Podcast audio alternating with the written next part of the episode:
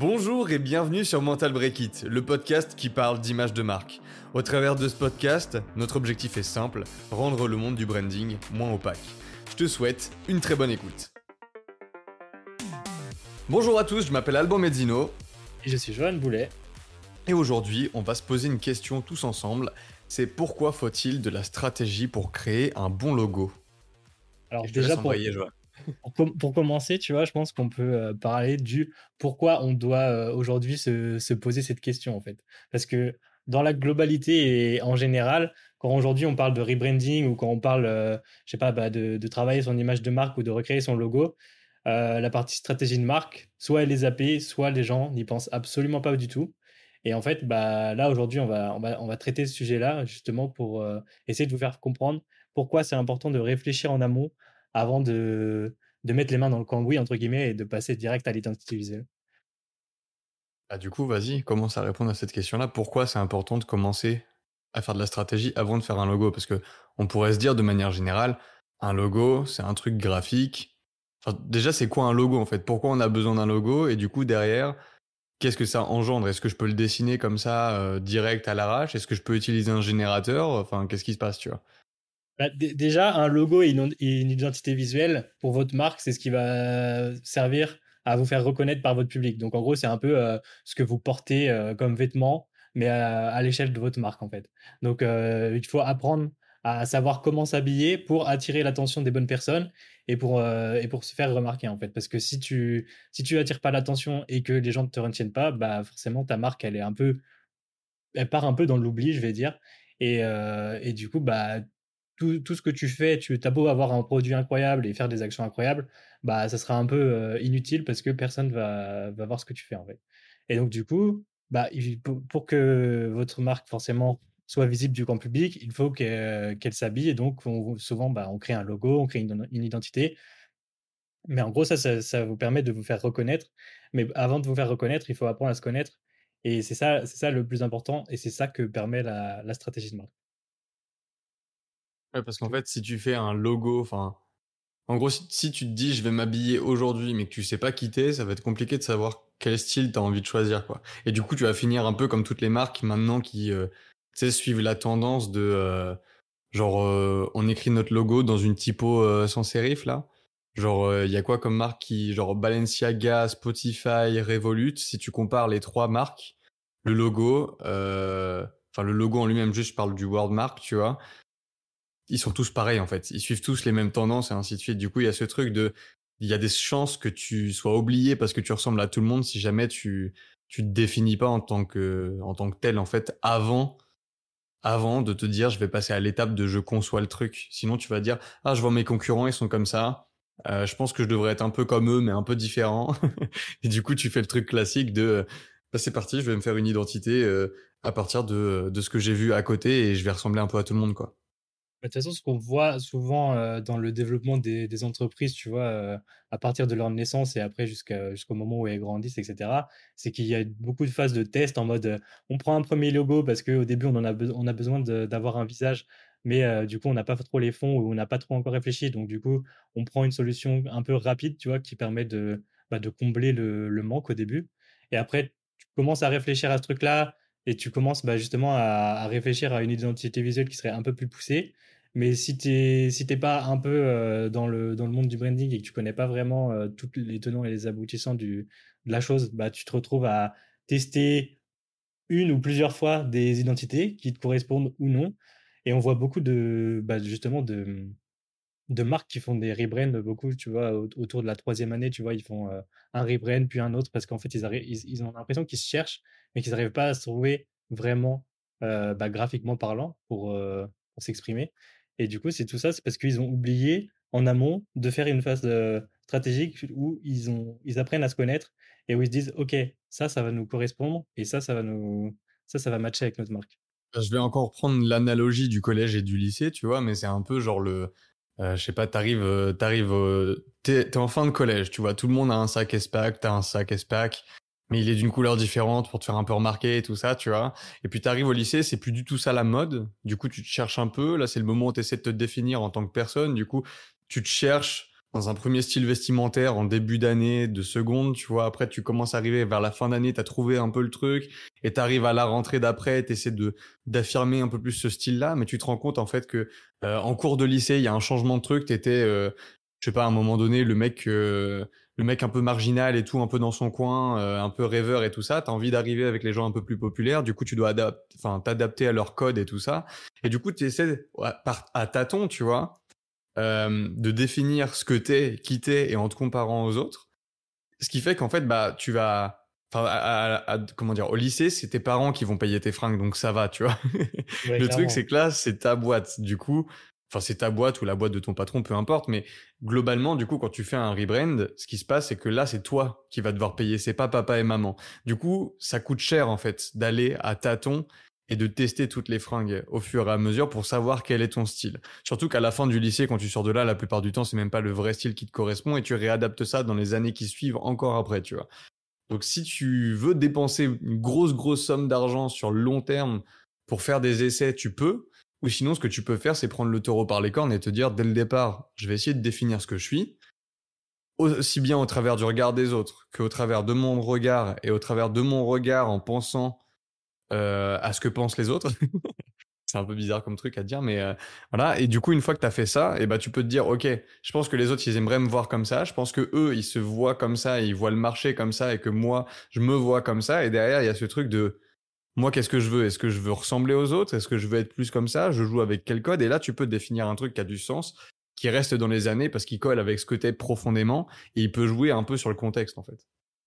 Ouais, c'est ça. Et avec ce, avec ce que tu as dit, tu vois, je pense qu'il y a deux trucs qui sont vraiment importants quand on parle d'identité. C'est premièrement le fait de, de s'assumer, tu vois. Mais après, ensuite, quand on parle business, il faut aussi prendre en compte les personnes que tu veux toucher, tu vois. Parce qu'en gros, si tu es, euh, on va prendre un exemple assez simple, si tu veux, euh, enfin, on tu es un magasin qui vend des, des jouets pour enfants, tu vois. Genre, euh, tu as, forcément un challenge où les acheteurs, c'est pas directement les enfants, mais c'est les enfants qui vont déclencher euh, l'envie chez les parents d'aller acheter les produits. Donc en gros, tu dois toucher les enfants pour que eux soient intéressés par ton produit, donc potentiellement créer un univers qui leur correspond, et en même temps créer un univers qui va rassurer les parents et qui va se dire ok ce produit-là je peux l'acheter pour mes pour mes enfants en fait. Et donc du coup si si euh, si vous êtes ce magasin de justement de, de jouets et que vous décidez euh, un peu de faire une identité un peu à votre sauce, un peu à l'arrache, euh, on ne sait pas trop où on va, on ne sait pas trop ce qu'on veut, et bah, le risque, c'est de se retrouver avec euh, bah, justement des, une cible qui ne comprend pas du tout le message et qui passe justement complètement à côté du potentiel, en fait. Et du coup, bah, tu passes pour une marque qui n'est pas forcément adaptée pour les enfants, alors que tu pourrais totalement l'être parce que c'est ce que tu proposes et sont tes valeurs de base. Moi, je suis totalement d'accord avec ça, en fait. Soit tu risques de passer à côté de ton buyer persona en mode, bah, en fait, les enfants, ils vont kiffer, mais les parents, jamais. Ou alors, c'est l'inverse, les parents, ils, disent ouais, ils se diront, ouais, why not? Sauf qu'ils vont acheter ça à leurs enfants, ça leur plaira pas parce que la marque, elle est vue pour les parents et pas pour les enfants. Et du coup, les enfants joueront pas avec les jouets, ce qui fait que les parents, ils achèteront une fois, mais pas deux, en fait.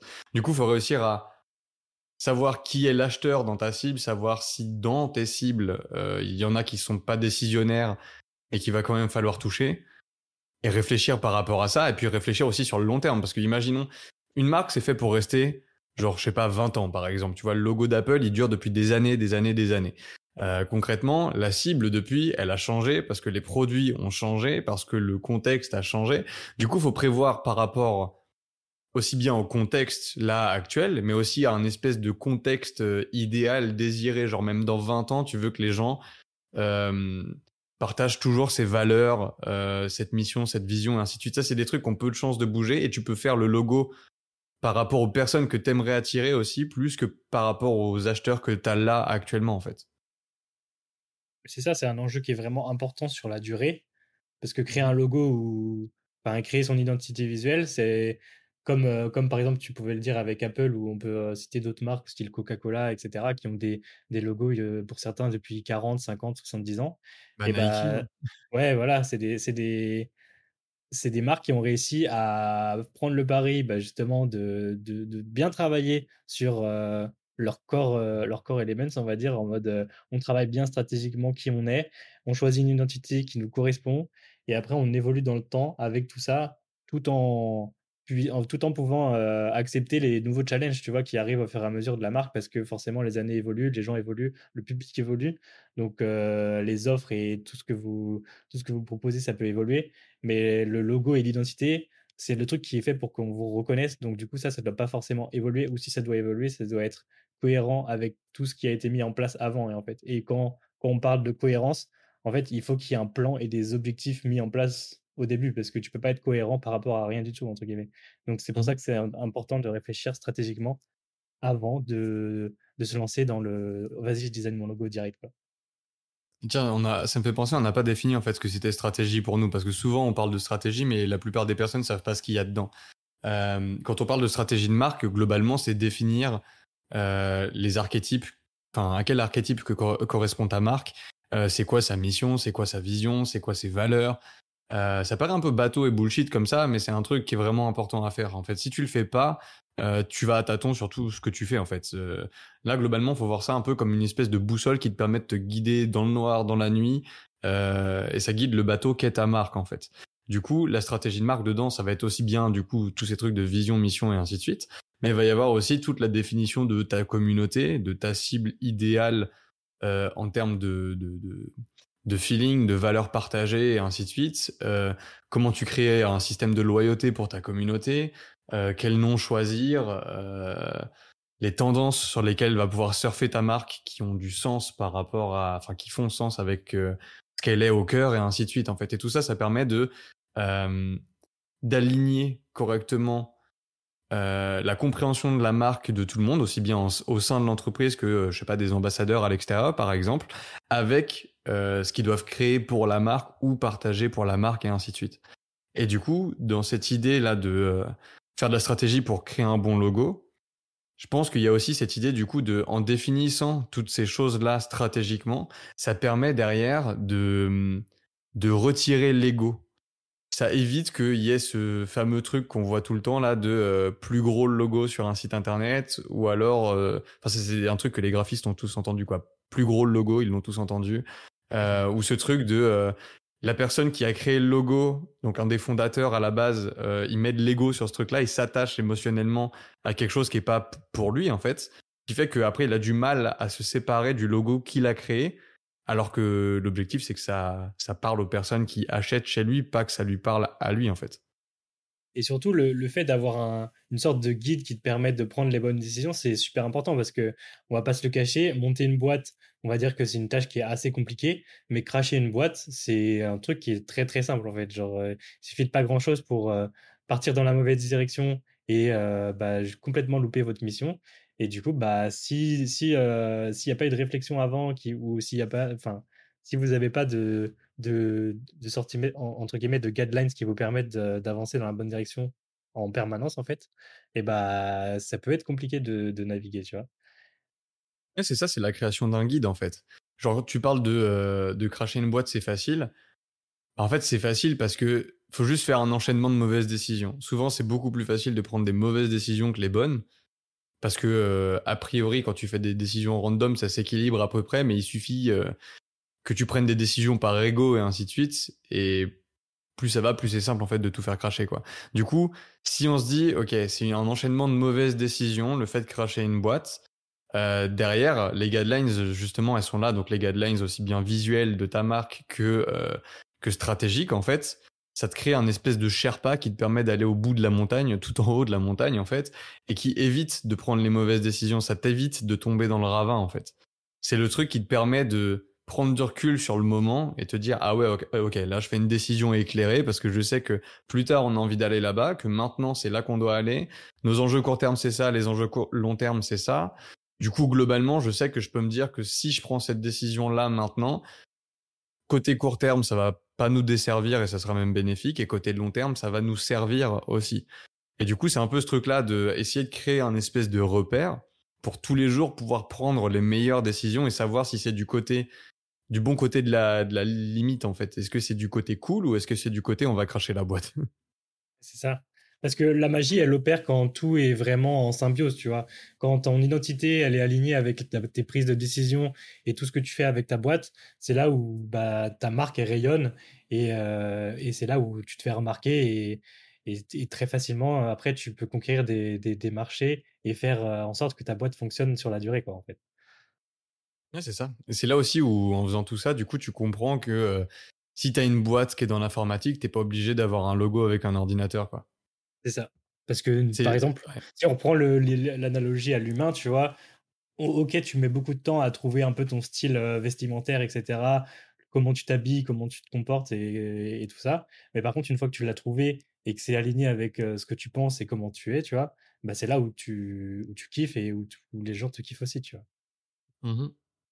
Si, si tu essaies de, de résumer là, par exemple, là, avec tout ce qu'on a dit, je pense qu'il y a des personnes qui peuvent se dire, OK, je vais me lancer dans le fait de faire un logo potentiellement avec de la stratégie pour que ces personnes-là sachent euh, qu'est-ce que c'est un bon logo, ou du moins les attentes qu'ils doivent avoir par rapport à ça pour éviter de mettre de l'ego dans sa construction.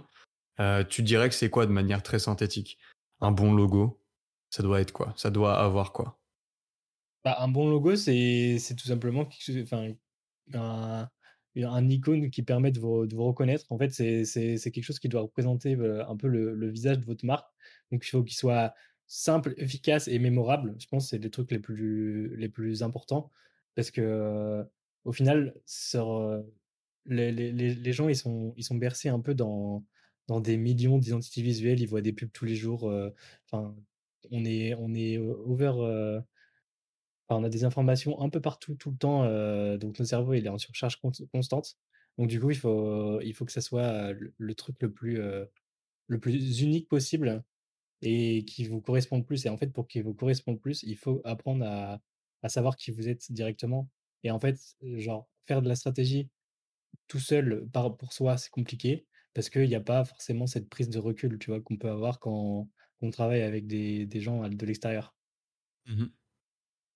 Ouais, je comprends. Du coup, concrètement, pour faire un bon logo, faut faire de la stratégie si possible avec d'autres personnes parce qu'ils pourront apporter cette prise de recul-là. Ou Mmh alors avoir quelqu'un en interne qui prend assez de recul par rapport à la situation pour pouvoir confronter les points de vue comme s'il n'était pas dans la boîte, entre guillemets, quoi. Pour pas que cette personne ait la tête dans le guidon. Et derrière, l'objectif, c'est de sortir avec la stratégie un logo qui est simple, distinctif, mémorable, efficace et qui correspond en termes de feeling à ce que la marque a envie de faire passer. C'est ça. Parce qu'il faut se dire que si par exemple euh, un, enfant peut dessiner votre logo dans, dans du sable, tu vois, bah, tu peux dire que tu as réussi ta mission parce que d'une, il aura retenu la forme et, et, et ce qui compose ton logo. Et en plus de ça, il aura réussi à le reproduire facilement. Donc du coup, bah, ça veut dire que dans la tête des gens, ça s'ancre facilement, tu vois. Trouve celui qui illustre le mieux ça, c'est National Geographic en fait, parce que en termes de feeling, il est adapté, genre par rapport au feeling global de la marque, tu vois, genre surtout tous les documentaires que tu peux voir d'eux et ainsi de suite, genre le logo, il a le même feeling que que la marque en elle-même, tu vois. Euh, et derrière, c'est un truc ultra simple, mais assez distinctif pour que les gens puissent le faire. Et celui-là, tu veux le refaire dans le sable, Bah, C'est très simple. simple en deux pour ceux, pour ceux qui n'ont pas la ref, le logo de National Geographic, c'est un rectangle jaune donc qui, qui, euh, leur marque. Donc, euh, on se dit, bon, bah, un rectangle, c'est une, forme très simple, mais le fait qu'il soit associé à la couleur et qu'il soit intégré dans un, dans un système graphique bah, qui permet justement de reconnaître la marque dans n'importe quelle circonstance, bah, ça fait que le logo, il marche trop bien. Ouais, c'est ça. Et puis en soi, tu peux te dire, bah justement, si c'est un enfant qui peut le faire dans le sable, pourquoi j'ai besoin de payer des gens pour faire de la stratégie, tu vois? Mais parce qu'en fait, un enfant, il aurait pu faire 1000 dessins dans le sable et t'as pas forcément un logo derrière qui a du sens par rapport à ce que tu veux. Alors que si tu fais de la stratégie d'abord et qu'il y a quelqu'un qui pense au truc et qui fait le logo qui colle à ta marque à 100%, n'importe quel enfant peut le redessiner derrière, mais ça marche pas dans l'autre sens. C'est ça. Parce qu'il y a forcément un pourquoi. Pourquoi ils ont fait ce rectangle jaune? Bah, il y a eu toute une réflexion en amont avec euh, bah, justement euh, des discussions avec le- les prestataires, les clients, etc. Et euh, plein de projections de, et de bah, justement de réunions qui ont permis euh, de faire en sorte que, ah ok, bah, je pense que c'est ça la bonne solution. Euh, c'est un pari risqué de, de se dire, ah, vas-y, euh, notre logo, ça va être juste un rectangle, tu vois. Mais, mais si tu arrives à, à avoir un un, un truc qui aligne ton objectif, enfin une identité qui aligne tes objectifs business et tes objectifs de vision de marque, bah tu te dis bon bah ok on va tenter ça et on va voir comment dans le temps ça évolue et tu vois si ça marche et quand ça marche bah tu gardes cette, cette identité et tu, tu fais en sorte de la faire évoluer de la bonne manière? Mmh je suis d'accord. Je pense qu'on peut se laisser sur un exemple de mauvais logo. Il y a Gap, la marque Gap, donc G-A-P, aux États-Unis, un truc qui fait notamment des jeans. Du coup, a fait une refonte, a changé son logo. Et le logo, il a tenu une semaine et ils sont revenus sur l'ancien parce que ça collait justement pas en termes de de feeling en fait. je vous laisserai chercher, regardez sur internet. Le logo qui a duré une semaine de Gap, il colle pas du tout si vous regardez ce que ce qu'est la marque au global en fait. Et en termes de feeling, vous pouvez tous le dire que ouais non ça le fait pas. On sent, on sait pas comment décrire le truc, mais on sent qu'il y a quelque chose qui colle pas, il y a quelque chose qui va pas. Un mauvais logo, c'est ça, c'est ce truc de les gens le voient et ils font c'est bizarre. C'est avoir le, surtout le mauvais feeling par rapport à quelque chose. En fait, avoir un mauvais logo et une mauvaise identité, c'est bah, vous vous présentez euh, comme euh, des, bah, par exemple un magasin qui vend des jouets, etc. Et euh, d'un point de vue extérieur, on vous voit comme bah, une marque très sérieuse qui, qui, vend des, des, des objets pour, pour, pour des adultes, tu vois, par exemple. ouais, c'est ça. C'est c'est être un avocat qui va au tribunal habillé en émo gothique, tu vois. Tu peux prendre le pari, tu peux tester de le faire, ça se joue, hein, ça se joue, faut, faut, faut, faut, que ce soit très finement joué, tu vois. Mais si jamais c'est pas réussi, c'est hardcore. c'est ça. Parce qu'il y a un code, euh, ben, là pour exemple pour les avocats, tu as un code vestimentaire à respecter, etc. Et si tu joues pas, si tu joues pas le jeu, bah t'es pas pris au sérieux, quoi. C'est ça, c'est genre euh, la, phrase euh, classique célèbre de Picasso, c'est genre apprends les règles comme un professionnel afin de les briser comme un artiste, en fait, c'est tout.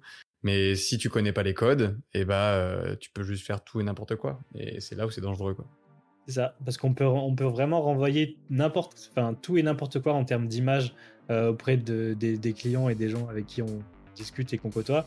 Mais en fait, quand tu arrives à maîtriser cette image, bah, c'est là où, où tu peux en faire ce que tu veux, en fait.